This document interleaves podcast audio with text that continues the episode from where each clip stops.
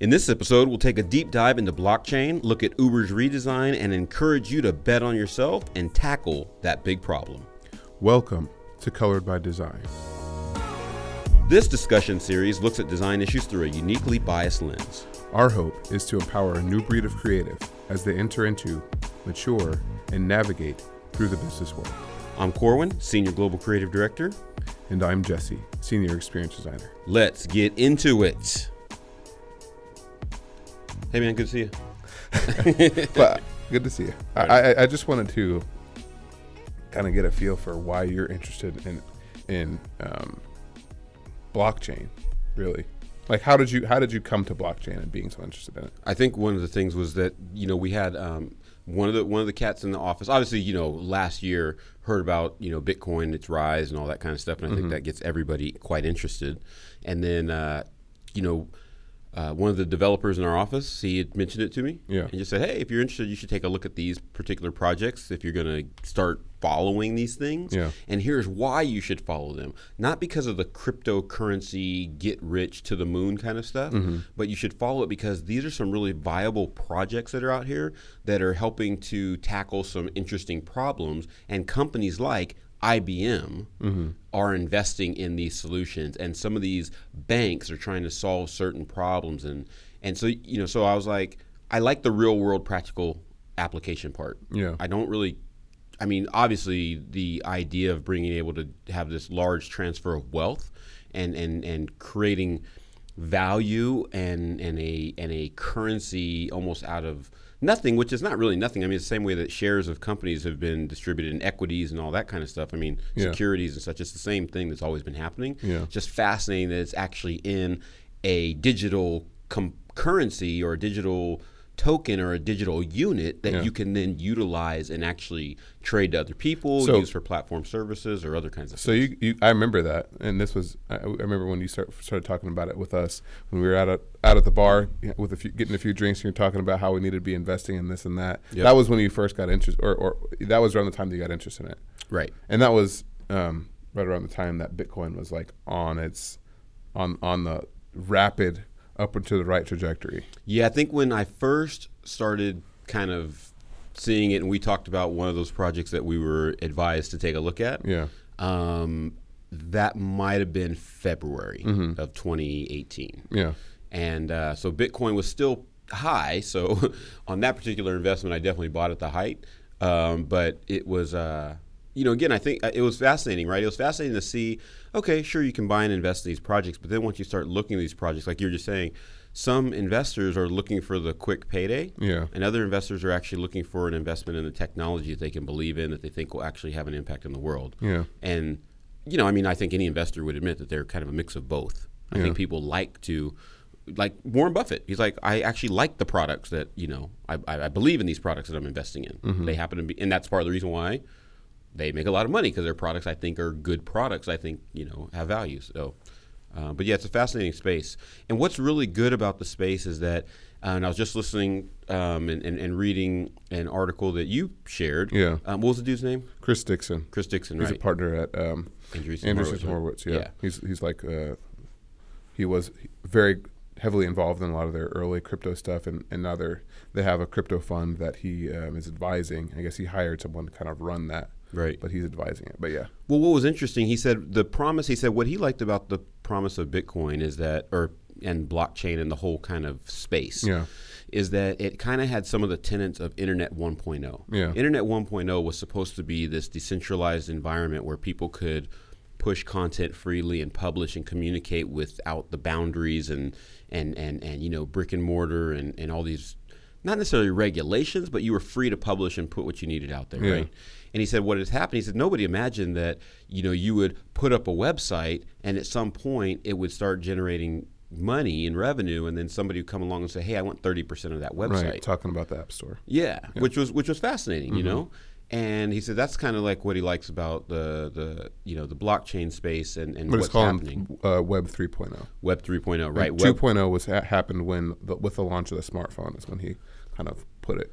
Yeah, and I think if you know we break them down, Web 1.0 was really the infrastructure mm-hmm. of being able just to publish and push content at a very you know that's the Netscape 1.0 and SMS and email and, and, and you know basic browser and you know no real you know the applications the, the the web wasn't really facilitating a lot of kind of application infrastructure like we see now. Mm-hmm. Uh, 2.0 was where we started doing transactions and it became more of an application. A good example is um, you went from a newspaper to online classified ads Yeah. to Craigslist or eBay, Yeah. where those classified ads could now transact, sell, auction, et cetera, et cetera. So that, that was kind of 2.0, and now 3.0 is really you know another layer, and I don't think it's clearly been defined what 3.0 is really going to unlock and, and, and allow, but I think it's going to get back to more of that decentralized um, promise and this this idea of these trustless in, environments where I can code and program into these tokens or these platforms, um, you know, aspects that dictate what's going to happen if then and these other things. I don't have to, you know, this this idea of governance and kind of, you know, who's who's who's making this final decision. You can take that away if you build these these contracts in such a way that they dictate what's going to happen if you meet X criteria. Yeah, was it um, moving from don't be, as it was referenced in the article, moving from don't be evil to can't be evil, Yeah, where it's like programmed into the code itself to where you can't do certain things. I find it interesting too because he, he talks about the trans the transition of these different web stages and how um, the launch of the smartphone is really what allowed these players to aggregate power. Obviously, Facebook was powered by its network effects and things like that. But once you introduce this hardware into the space that platforms owned, because you have to moving bits and moving atoms is two different things. Like moving things in, in the digital space is much easier. There's much less friction hmm.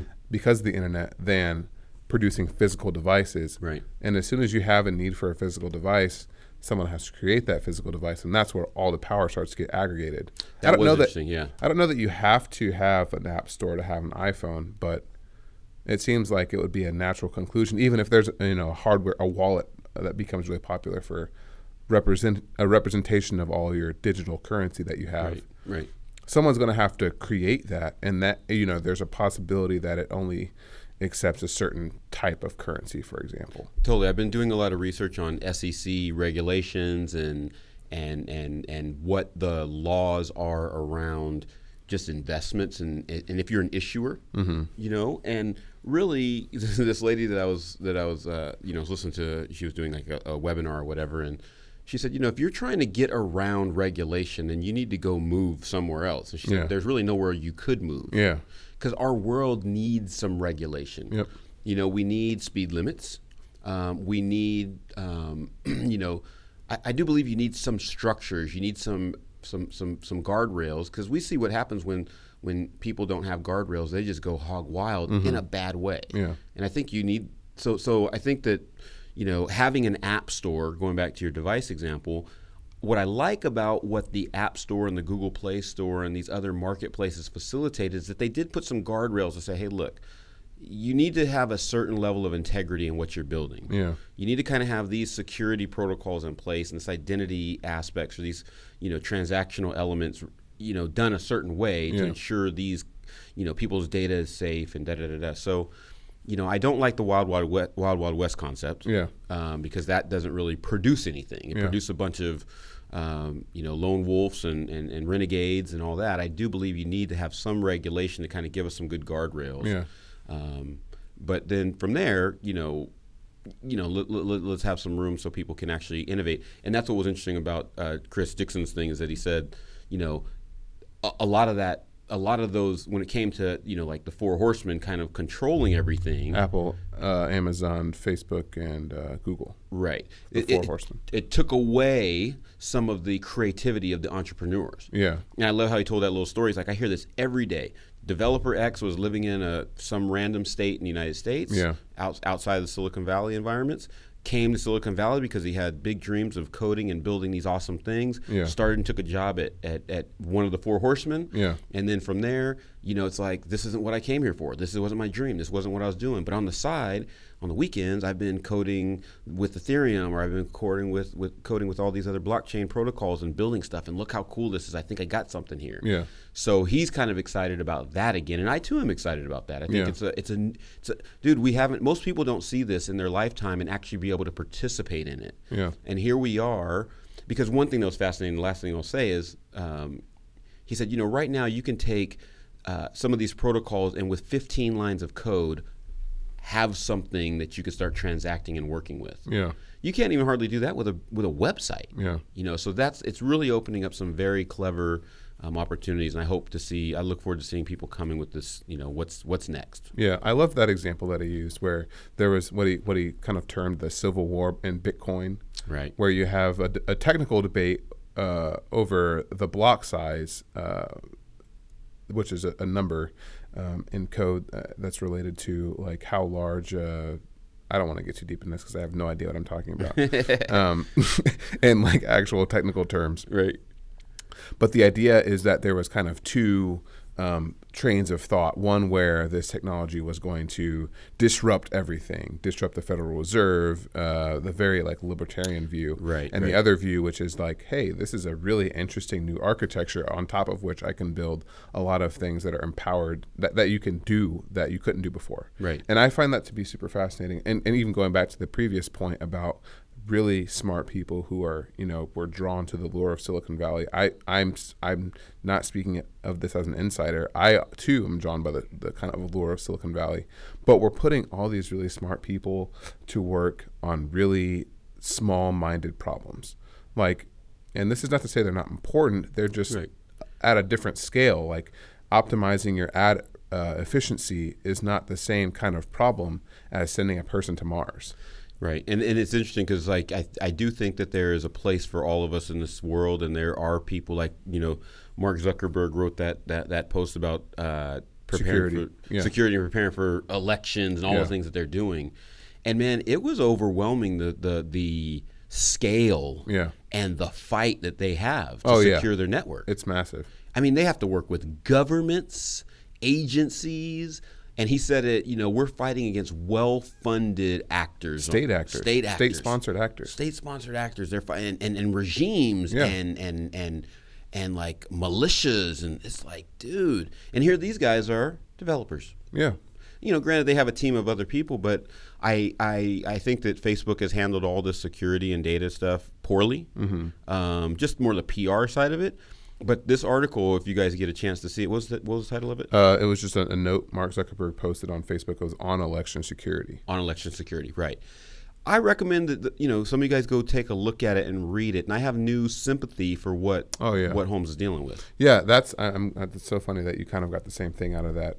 But you know, I think we have been in a space for the past since the Cambridge Analytica scandal where Facebook has been under fire, and for good reason. Um, but a lot of the vitriol that was directed at Facebook was like they should have known better. They should have done better. In reality, there has never been a network that was operating at this scale. So, yeah. So, if it wasn't Facebook, it would have been someone else. For sure. These are fundamental human problems that we're now trying to solve with technology. And I was reading an, a, a similar article on Vice that was about the content moderators at Facebook and the struggle that they have. I mean, they're literally having to moderate content in every language around the world with different norms and standards within each society and culture Right. and then trying to create this decision tree, this very black and white decision tree. If this, then this. If this, then this. If this, then this. Yep. And that decision tree has to take into account all the various cultural norms and standards around the world. Yep. And these are people that are they're building technology tools. By and large, those those tools are assisting humans, not replacing humans. Right. So at the end of the day, these are still people having to make these decisions. And I mean, there are very smart people who are working very di- diligently on a very difficult problem. Yep. And I think that for a lot of people, um, that can be overlooked. So I'm even saying, you know, that's a very important and you know serious issue that needs to be addressed. But it's also, I find that the promise of blockchain is that at least in the kind of most aspirational views of it, it, it, it could allow you to fundamentally rethink everything about the way that we interact with each other um, or the way that we interact with these systems.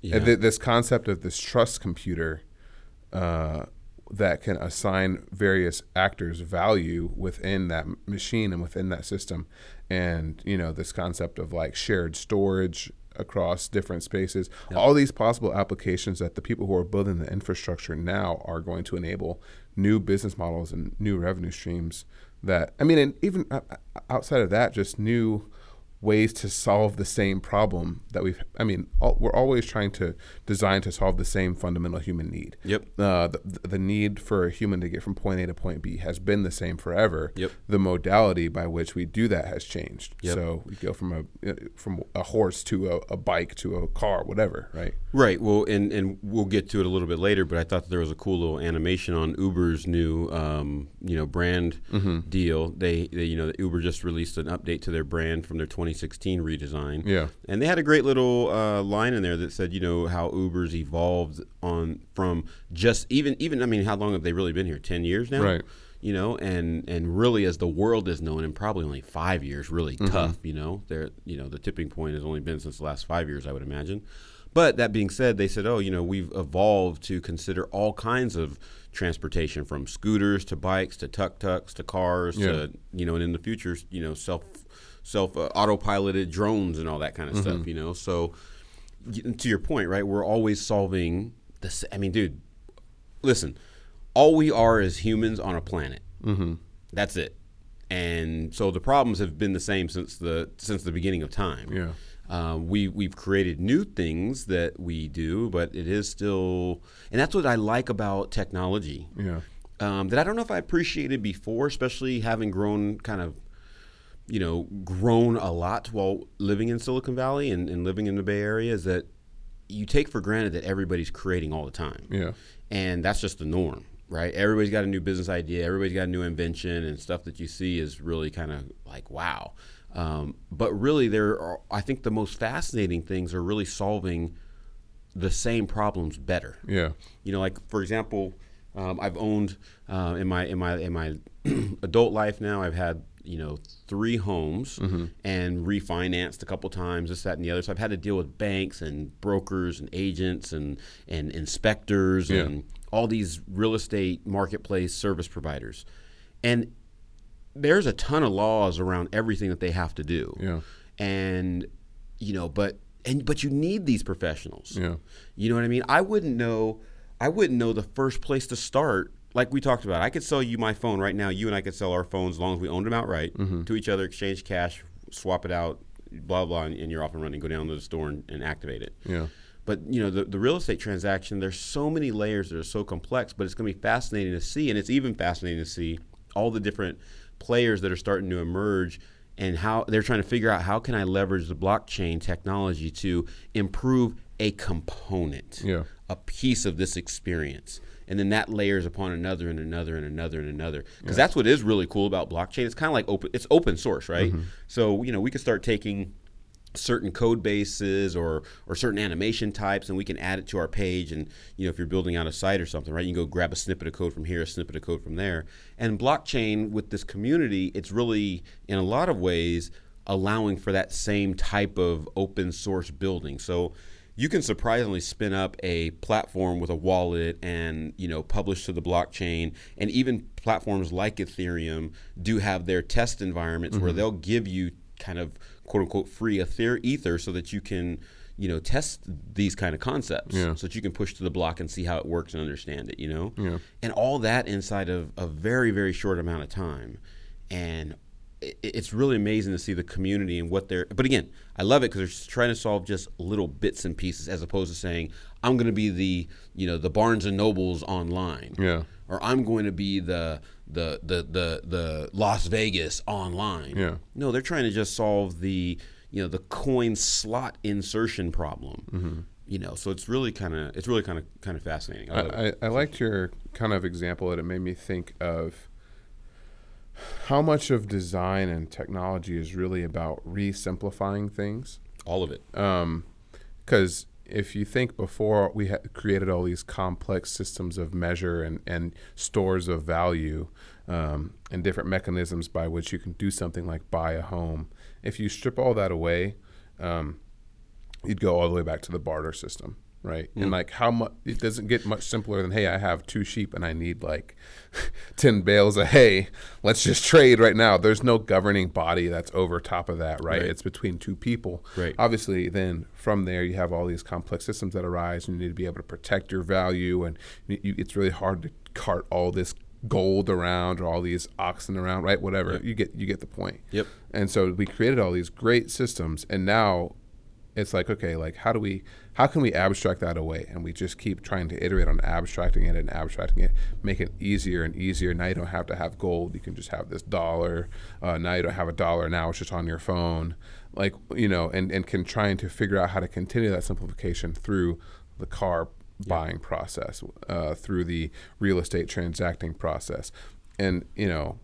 If you can get to a point where you've built all of these really complex rules and governance into the machine itself, to where it has knowledge. Yet there's a shared digital ledger uh, that everyone can access and no one can change.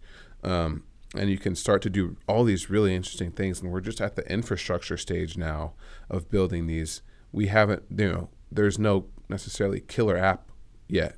We have, you know, we have the the cryptocurrencies, which is right now what most people are familiar with. But then there's like the non fungible digital or virtual goods, like the crypto kitties, and and you start to see like w- the promise of this is left to you and me Yep. and to the people to understand, to to innovate, just to play, just to create. Yep. Uh, There's no rules. Nope.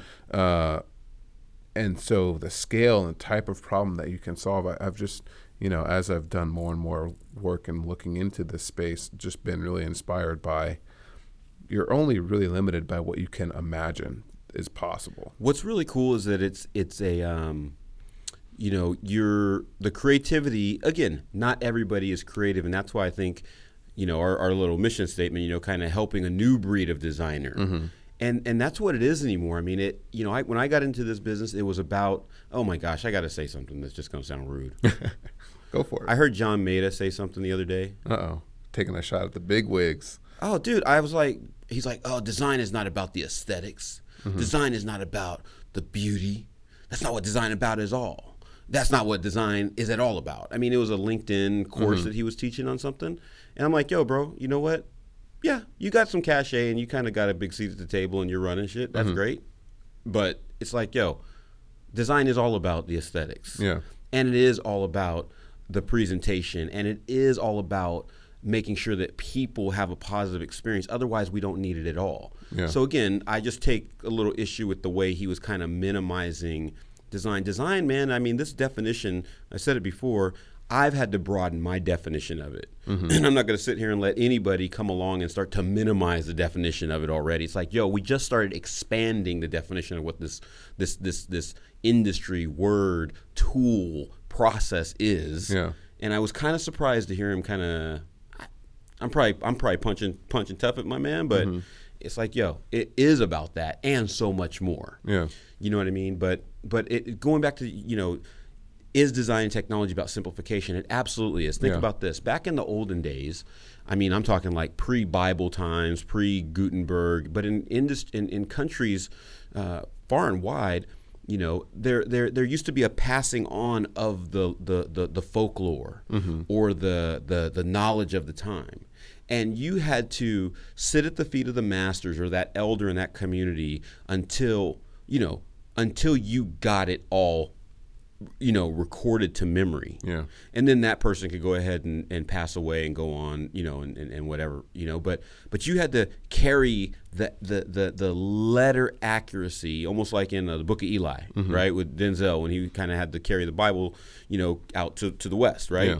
He had to re- he he committed that whole thing to memory that's the way it used to be Mm-hmm. Yeah. before we had scrolls and then before we had printed press and you know before the first books were print that's how knowledge was passed on Yeah. so throughout history, whether it was a chisel and stone, or whether it is paint and caves, or whether it is parchment and, and, and ink, or you know type type galleys and and, and, and and books. Right? I mean, technology has always helped to simplify the burden of, of, of what people had to concern themselves with. Yeah. So design and technology they totally, in my opinion, that's their main job. Mm-hmm. So, for example, if I'm trying to advertise that we have this amazing seminar that's going to happen in San Francisco, California, that's going to bring together all the brightest minds in the blah blah blah space to help you understand how to blankety blank and do this, that, and the other over course of three to four days. And here are all the sponsors that help us fund this thing, and here are the places you can stay, and the travel arrangements and all that. Mm-hmm. Sure, I could ramble that out to you as I just did and hope you retain it. Yeah. Or I could use design and some technology, whether it's a print vehicle or it's a social vehicle or it's a SMS vehicle or it's an email vehicle or it's a video vehicle or a skywritten vehicle. Mm-hmm. I can do all I can use all these different technology to, technological advances to help you remember what I need you to know as to how to get to my thing and I don't have to burden myself with telling it to you 50 bazillion times. Yeah. Simplifying the communication. Absolutely. So yeah, I like what you said. Design technology is always about simplifying, uh, you know, that that message or that process. Um, and even if you think about a lot of the value that organizations bring today, consultants and and accountants and attorneys and and, and all these people, you know, what are they doing? They're taking they're taking effort their job is to help make other people's task lighter lighten Mm-hmm. other people's loads and bring expertise into the fore you know if you're doing conversion metrics or if you're doing conversion analysis and, and trying to optimize performance of websites or, or, or, or you know commerce solutions for people what are you doing you're looking at what they've already done Yeah. and you're advising them on how they can improve percentage differences Yeah. that can drive tremendous revenue and value so you know a little bit behind the curtains for a lot of you guys that are not in the industry as tough as we are if you have a form on your website that is 20 fields long Mm-hmm. and you have a conversion of say 10% Yeah. so if 100 people come to your page and only 10% of the people fill out that form i'm sure there's a consultant out there that's happy to come and tell you that they'll charge you an exorbitant amount of money to increase your conversion by x points and I guarantee you, one of the things that they're going to do is walk over there and analyze that form and say, can we get away with less Yeah. form fields? They could drop it down to 18, they can drop it down to 15, they can drop it down to 10, or they can drop it down to 5, and you will see an increase. But you will have paid a tremendous amount of money for it because they're coming to help use design and technology to simplify the burden of that user um, and getting to your offering. So again, it's like, and again, oh wow, I didn't, I didn't, I didn't. There was nothing aesthetically pleasing about that solution whatsoever Yeah. you know but it's a design process way of doing methodology that gets you to those answers so design technology is huge in this in this business Yeah. in different ways than it has been historically Yeah. Man, I don't know. I, maybe it's because I was watching the SpaceX thing yesterday where they're talking about the guy who bought the trip um, to go around the moon. right Um, but I'm just so inspired to to zoom out on these issues that we're kind of trying to address in our day to day work life, and and take some big shots at solving you know fundamental human problems. Yep. I, I I you know optimization of forms is important because it's it's generally in service to something that's larger, but we get so tied up in the minutia of the day to day that we forget what not every not every company has a grand problem they're trying to solve, uh, and they don't have to have one necessarily. Like you know, not everything has to be a moonshot. You know, we have to keep the day to day things moving. right But I, you know, I, I guess I, I feel what what Elon is talking about when he says he wants tomorrow to be more exciting than today. Like Yeah. I feel that. I want the world to be off of fossil fuels, and I want there to be a future for humanity on Mars. I, I want to be able to solve problems that actually make a difference. And I think so many people get into this field because they want to do that very thing, and then they are confronted with the reality of needing to make money to pay the bills.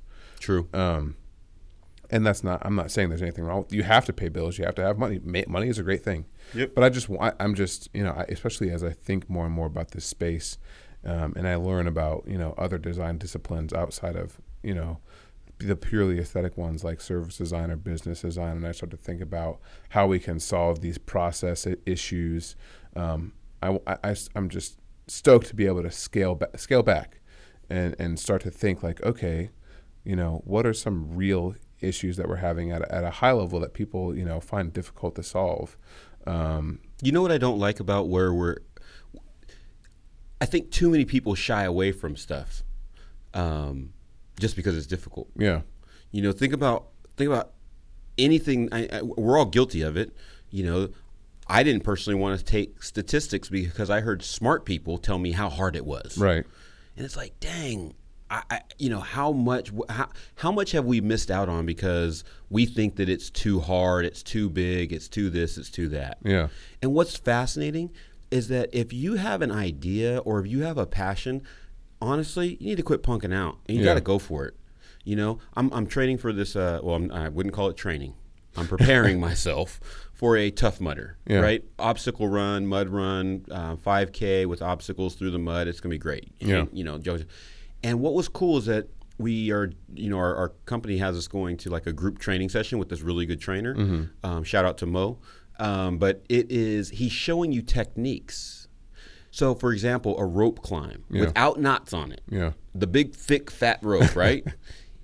I saw these women climbing this rope up to the ceiling, and I'm like, these ladies are super women. This Yeah. is crazy. I can't do it. Big guys, small guys, big women, small women. I'm like, what?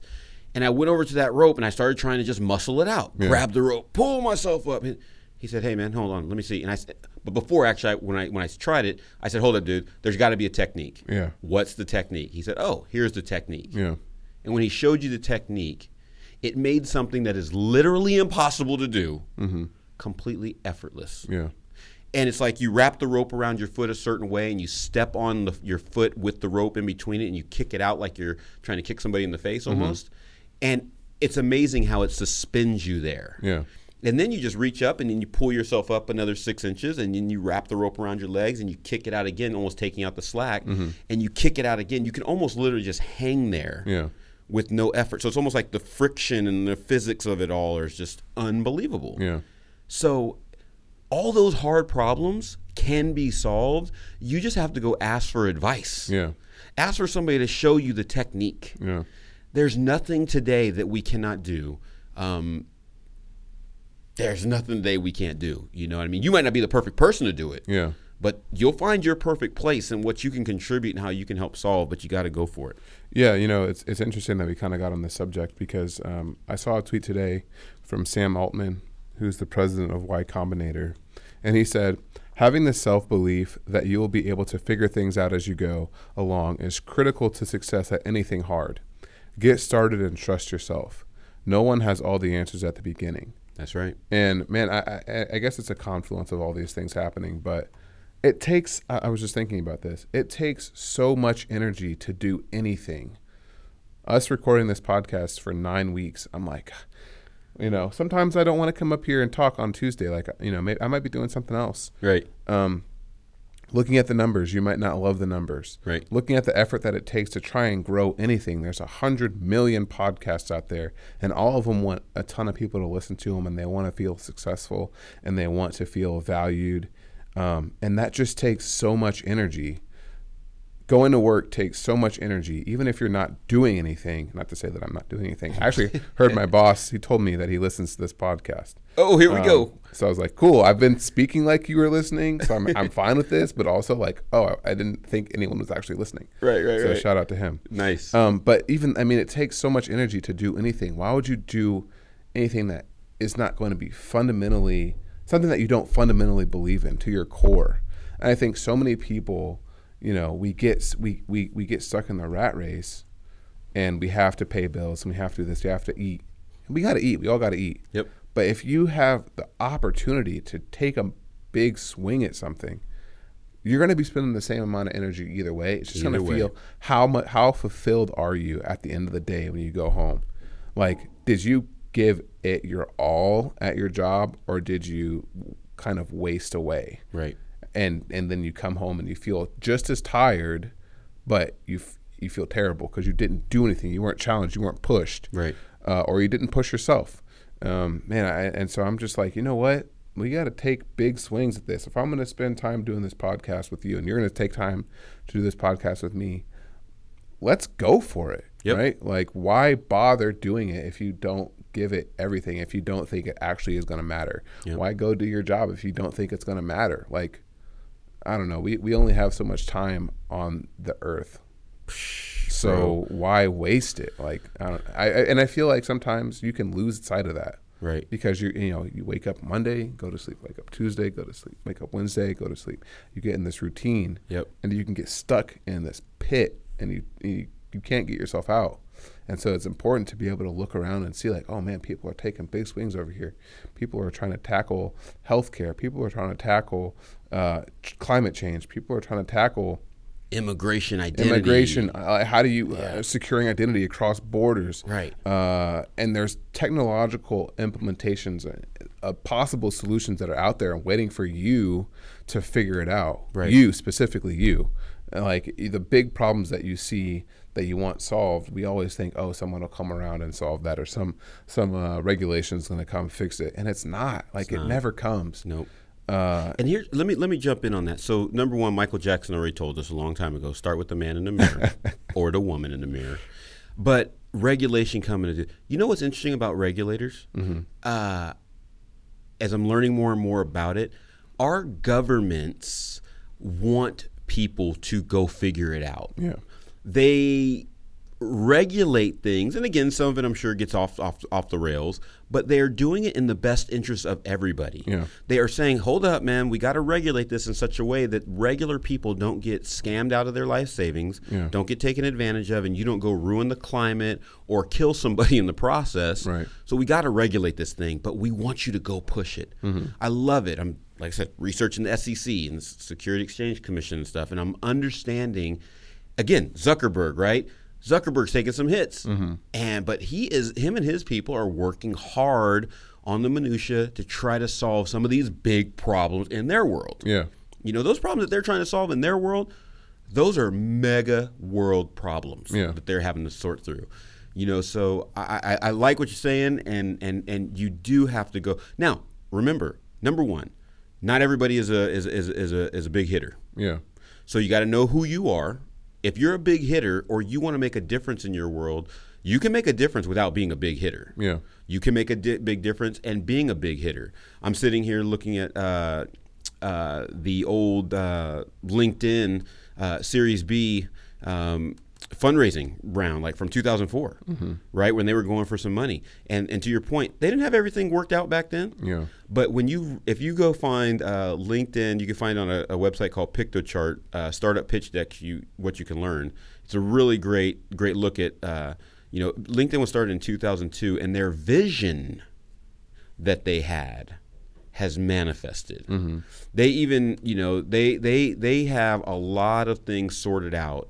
And uh, it's fascinating to see the vision that they had and how this new network of professionals could actually benefit the community in such a way. And when you read what they were onto in 2004 and you see how LinkedIn has completely changed the game today, they had this vision 14 years ago. Yeah. Well, even longer, right? Almost, eh, you know, 2002 to now 16 years ago. And man, I tell you, it is absolutely inspiring. But they took a swing. Yeah. You know, and it wasn't one person. You got to team up. You got to collaborate. You got to have more people in the room other than just yourself because you by yourself can have a great idea.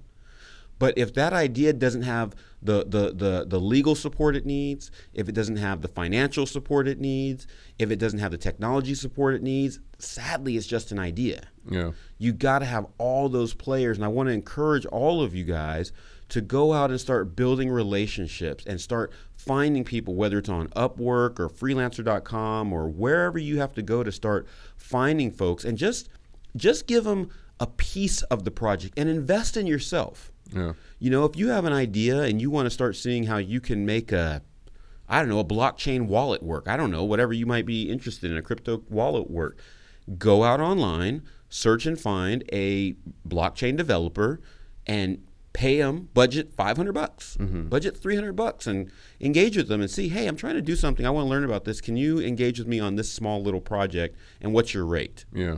and, and, and start experimenting with these things you know? Start going for it. Get out there and and and and and do your part. And again if you're not a big hitter and you're going to this job and you feel like wow i want to make a difference in this world. I want to make a difference here at my job. You have to again learn the techniques. You can't go to work whining and complaining. There's a great video for all designers that has to be watched. It's called, uh, oh God, something about let's stop navel gazing. It's on. Uh, I'll, I'll find it while we're sitting here and I'll make sure I say it before we're done. Yeah. But i- i- you know what I mean? You have to stop whining. You have to stop complaining. You have to figure out what tactics do I need to take in order to get this piece of information, this message, this viewpoint heard and understood. Mm-hmm. And so you can't just say, they won't listen to my idea. You have to say, why aren't they listening to my idea? Mm-hmm. And you have to figure out, what do I need to do to get my idea heard? Yeah. Who do I need to talk to around here to get my idea heard? And hopefully you run across some people that'll say, oh, in this environment, first what you need to do is you need to do all the research on your concept. Then you need to answer all the questions that you know everybody could ask.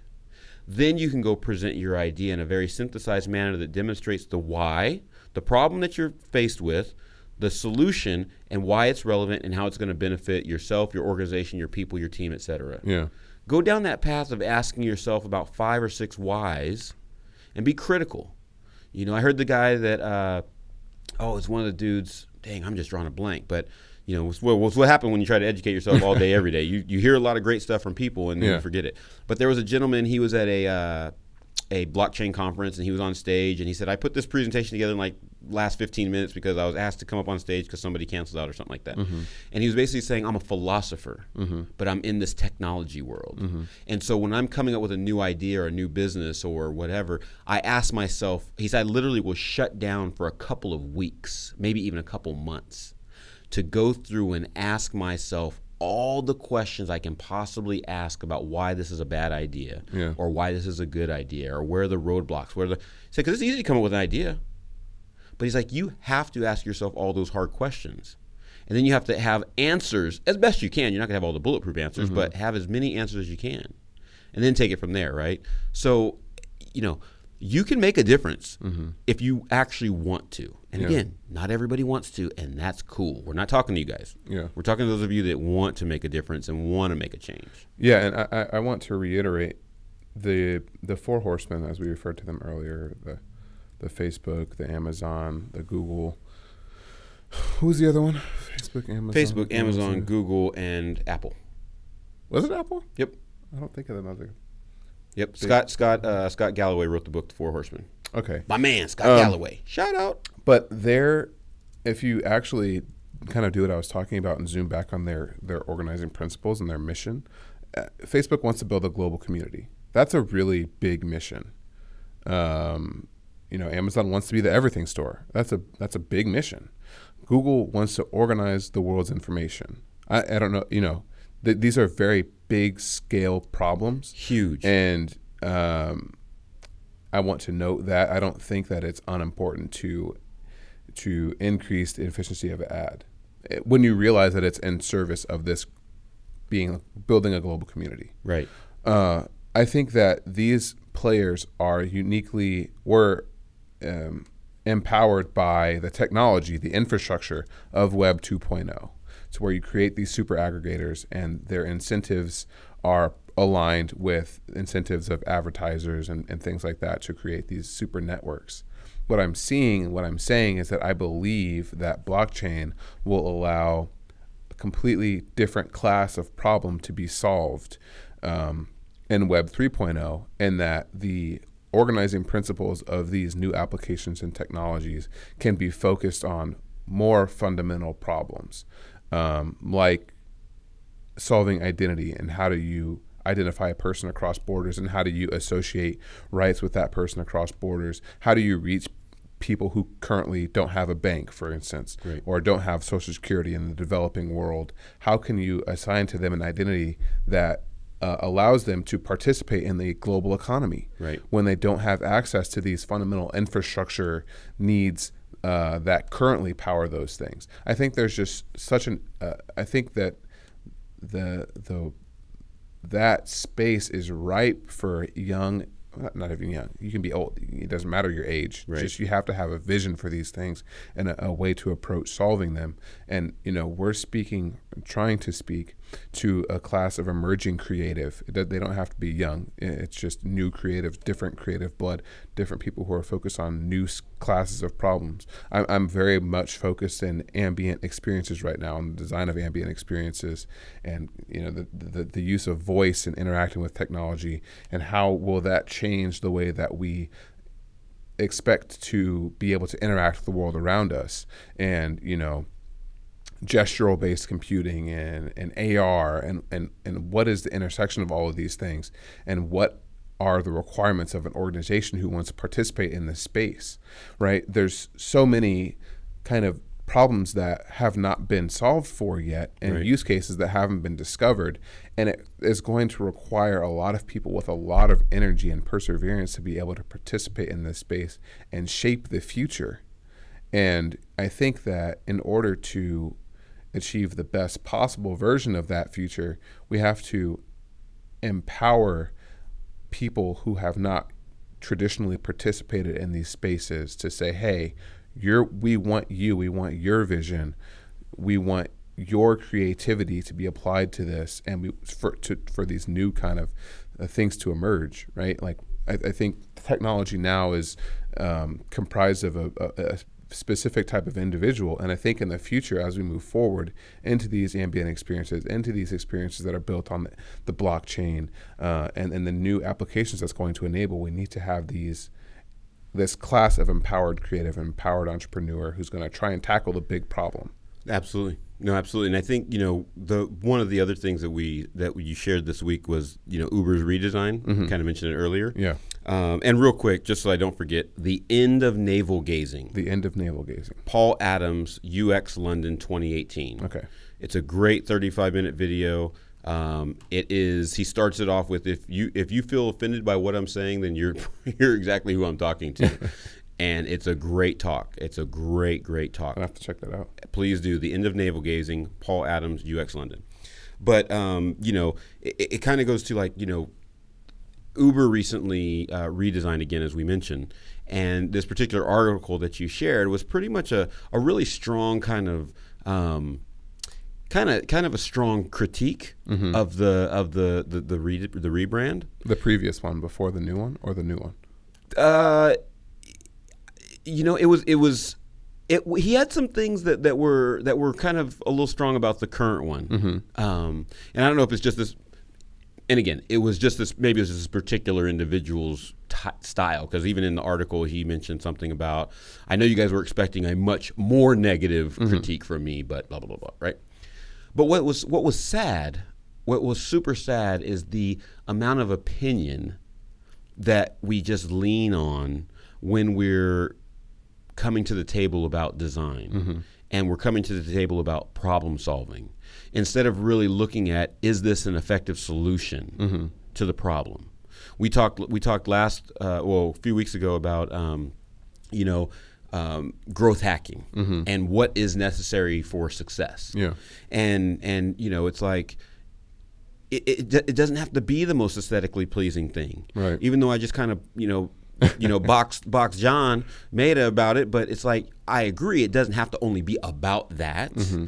But what I hope that this new breed of creative starts to transition into is that the aesthetic piece is a piece mm-hmm. of of the solution, right? But it's it is not the end all be all, and it's not the reason why the solution is going to be successful. Yeah, there is some amazing. If you go out on Dribbble, if you go out on Behance, if you go out on Pinterest, I mean, there's some great designers doing some amazing, aesthetically pleasing design work. Yeah, absolutely useless. Mm-hmm. I look to it to get some great inspiration on how to organize a ton of content. Yeah. Because unbeknownst to them, they are managing a lot of data, and that's a lot of times what we're working with now is a lot of data, a lot of information, a lot of, you know, kind of uh, variety of, of, content types, and it, it, it's a challenge still. Mm-hmm. Um, but you know, I, I, I hope that we stop with as much opinion. Yeah. I'm kind of getting tired of hearing everybody's opinion instead of understanding or critiquing the the the benefits of a thing. Mm-hmm. For example, in the Uber example, they were they were really beefing pretty tough on the uh, the bit, the little bit that you know Uber yeah, from had the previous redesign. from the previous redesign, mm-hmm. right? But if you actually read I don't know. This is my opinion. Mm-hmm. So I'll go ahead and throw an opinion at you, right back at you. But it, while I wasn't necessarily the biggest fan of what they did when they went from the U Uber logo, especially on my phone, I couldn't find the bit. Yeah. You know, it was kind of difficult. Didn't stand out as much as the other uh, app tiles. But when I read about why they did what they did, I had to appreciate the concept of what they were trying to communicate. Mm-hmm. In a digital world, we're moving people around. Mm-hmm. A bit is a you know binary data point that we're moving through digital space to create these experiences that we all interact with. People are a binary unit that we're moving from one destination to the other and trying to mm-hmm. draw a parallel conceptually between that with part of their branding system I thought was clever. Was it too clever? Maybe. But um, I thought conceptually the idea was fine. I didn't have a problem with it. I think the execution maybe could have been done differently, and primarily because the uh, recognition of the name was missing. Yeah. And again, if you look across your, your, your smartphone, you can see all kinds of apps, icons, app icons that, that, that, that don't have the word or name in it at all. Yeah. And we've come to recognize it and know it and love it and, and, and move on. But, um, but you know, I, I want us to really be careful with just so much opinion and just quick to take just such a negative view of something because you might not fully understand the why behind it all. Yeah, I thought that Yeah. was really interesting. I was watching a, an article or an interview. Uh, Dara was at um, Dara, the CEO of Uber. Uh, Your, ba- your boy Dara. throwing that name around like I know the guy. Hey, Um, trust and believe you know that guy. Um, but you know, he he was at uh, TechCrunch Disrupt and he was being interviewed. He was speaking a little bit to some of the challenges that Uber has faced um, and, and some of the new th- areas that they're moving into um, with this transportation as a service or, or, or mobility as a service space, where they're moving into the scooters, moving into the bikes, moving into getting public transportation onto uh, the the network and utilizing those network effects to really continue to grow. It's it's it's worth watching. Um, and then they they launched that redesign. Um, and if you look, if you think about the rede- redesign in, in the context of the corporate environment that they were working within and what they're trying to accomplish with, you know, uh, a rebrand is often done when you when you transition from a phase of turmoil to you know you're trying to communicate stability and Yep. and this is a different company and we're doing things differently. So that that happens time and again. Uh, and then when you look at Uber in the context of its competitors, it looks like the premium service. It looks like you know if you look at something like uh, I was using Ride Austin for a time when Uber was not in Austin, um, or if you look Are at they in Austin now? They're back. yeah, I think they're back. Yeah. Um, or if you look at Lyft with its like pink and white coloring um, com- compared to the, the the very clean black, white, and safety blue of Uber, um, you know, they're trying to communicate that they've moved on. Maybe they're trying to communicate a little bit of a premium feel. Right. They're trying to communicate that they're the the upscale version. Um, and, I, and and they went back to the word mark uh, as the app tile, which I thought was really interesting. But often, you know, we as design get um, we focus on the craft of the design as opposed to um, how the redesign and the brand fits within the corporate environment itself Right. and the goals that it's trying to achieve on that end. And so I think that can be where some folks are, are kind of led astray. Um, and, and so I, you know, again, uh, opinion here as well. I, I I like the redesign. I think that it does what it's supposed to do. Um, I, th- And what is it supposed to do? It's I- supposed to communicate. it's supposed to communicate that they've moved on from this era of you know all, all these transgressions that took place into a, a corporate uh, responsible partner um, with cities and governments um, that it's something that's going to be stable and trusted Yeah, no doubt.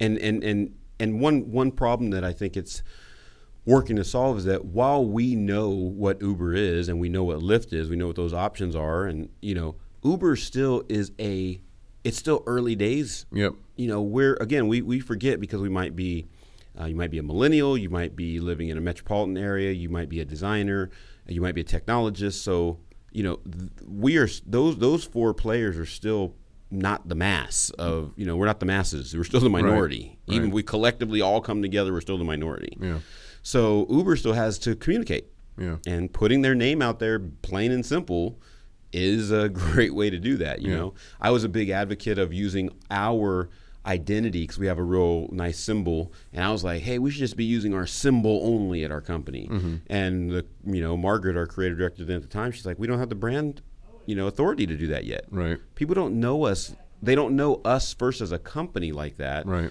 And then they definitely don't know that symbol by itself without our name yet. We still got a There's still too much, you know, work to do as far as building that kind of equity to be able to go out there and just show your symbol like a Nike or like an Apple or like a Twitter Yeah. or a Facebook. You know, um, so you know we have to be we have to be careful of that. Um, but let me let me quickly go to something else that I had shared about earlier. The gentleman that I was speaking of, that, that I, another presentation I'd recommend you guys take a look at is it's called "How to Create a Successful Participatory Digital Project," and this is uh, from Larry Sanger. He was one of the co-founders of Wikipedia and now he's the chief information officer at Everipedia. And Everipedia is basically a blockchain version of Wikipedia. Mm-hmm. And so, but he was talking about when you're creating these participatory platforms, you have to keep the audiences engaged in such a way because if you're if you have a participatory platform like Wikipedia where you trust and depend on the community to provide you with your product, Yeah. you have to remind yourself, remind them, and build incentives and build mechanisms in that that make them value helping you with your vision. Yeah, You that's know. one of the things that I maybe the core thing that I'm really excited about is the fact that with this Web 3.0 concept of being built on the blockchain, you can align incentives better than ever before. Oh yeah, So, you as a consumer on Facebook don't want to see ads. Facebook, as Facebook, wants to show you ads. Your incentives are misaligned. yep, But in Web 3.0, if you're a member of a network, they can distribute tokens to you. And if you, in the case of Wikipedia, are a frequent contributor to Wikipedia and you're adding a lot of value to Wikipedia, maybe you get more tokens, and those tokens increase in value as Wikipedia increases in value. So you get to participate and you get to have your incentives aligned with the founders of, of, of the company.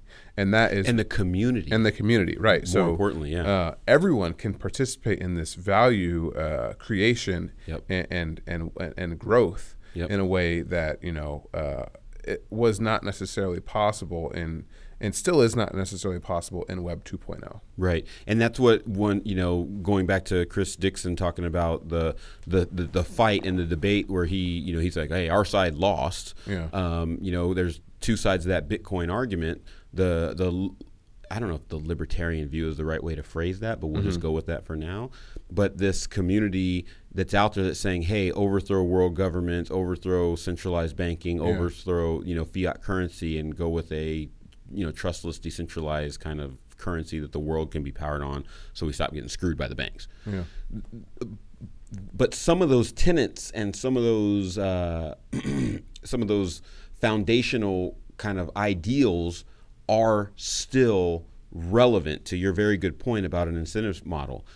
You know, there's a, there's a platform out there called Steem, um, Steemit I think it is, and and and Dan Larimer is the guy who started a company called BitShares, Steemit, and now EOS and uh, he's the chief technology officer of a company called Block One. And Block One again is not e- like Ethereum. The the founder of Ethereum is part of a company called ConsenSys.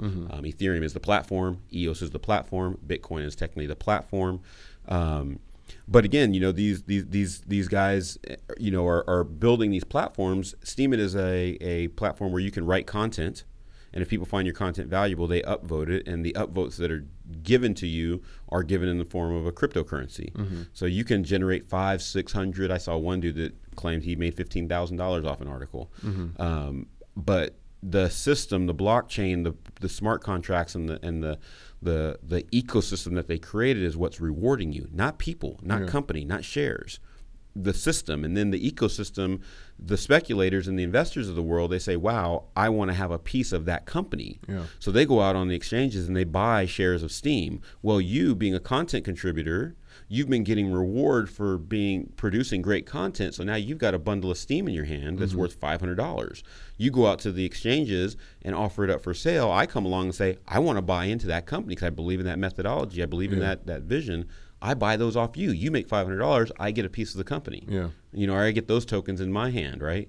So that ecosystem starts to you know put a little bit more demand on that token and then as people as the platform grows then you know hopefully the the effect of that is that the the increased demand for that token grows and and you know both parties win because while I just bought your tokens off you for five hundred dollars over two years when it becomes really popular imagine I think in the article it said imagine if Twitter and Facebook would have started with this token ID idea Yeah. imagine what that would be worth today And how the the incentives of the people who use the platform and people who build the platform will be much more closely aligned. And how does that change the way that you make product decisions? Yeah. How does that change the way you make marketing decisions? How does that change the, what type of advertisements you accept? I mean, it's one of the issues now with technology is that very few people get to participate in the creation of wealth and the growth of wealth in that stage. yep But in this new utopia right now, since no one's really created it yet, the idea is that you, as a member of Facebook, could participate in the growth of Facebook. Yep. And that is a fundamental difference. And and it doesn't have to be one of these platforms that exists now. It could be something a completely new use case that we haven't thought of yet. It could be securing your identity and you participate in that system and that ecosystem and you you verify identities, for example, and you get coins because you did that, and, and now you're you know there's this virtuous cycle that's been created. yep So there's I, there's so much in it I could I mean we keep we keep going. we can keep going Um, going on for yeah, days but I think it's th- that time. So you know I Yeah. always appreciate our our talks. Yeah, no, that was definitely definitely a good one. So uh, I'm feeling energized. I like Uh, that. I like that format. It was a good flow. We Yeah. just jumped right into it tonight and had a good time. So yeah, thanks. Uh, Thanks for listening. To stay up to date with all things colored by design, you can subscribe to us on Apple Podcasts, Google Podcasts, Spotify, and Anchor.fm. and if you enjoyed listening as much as we enjoyed sharing, please leave us a comment and a positive rating on your platform of choice, and we'll see you next time.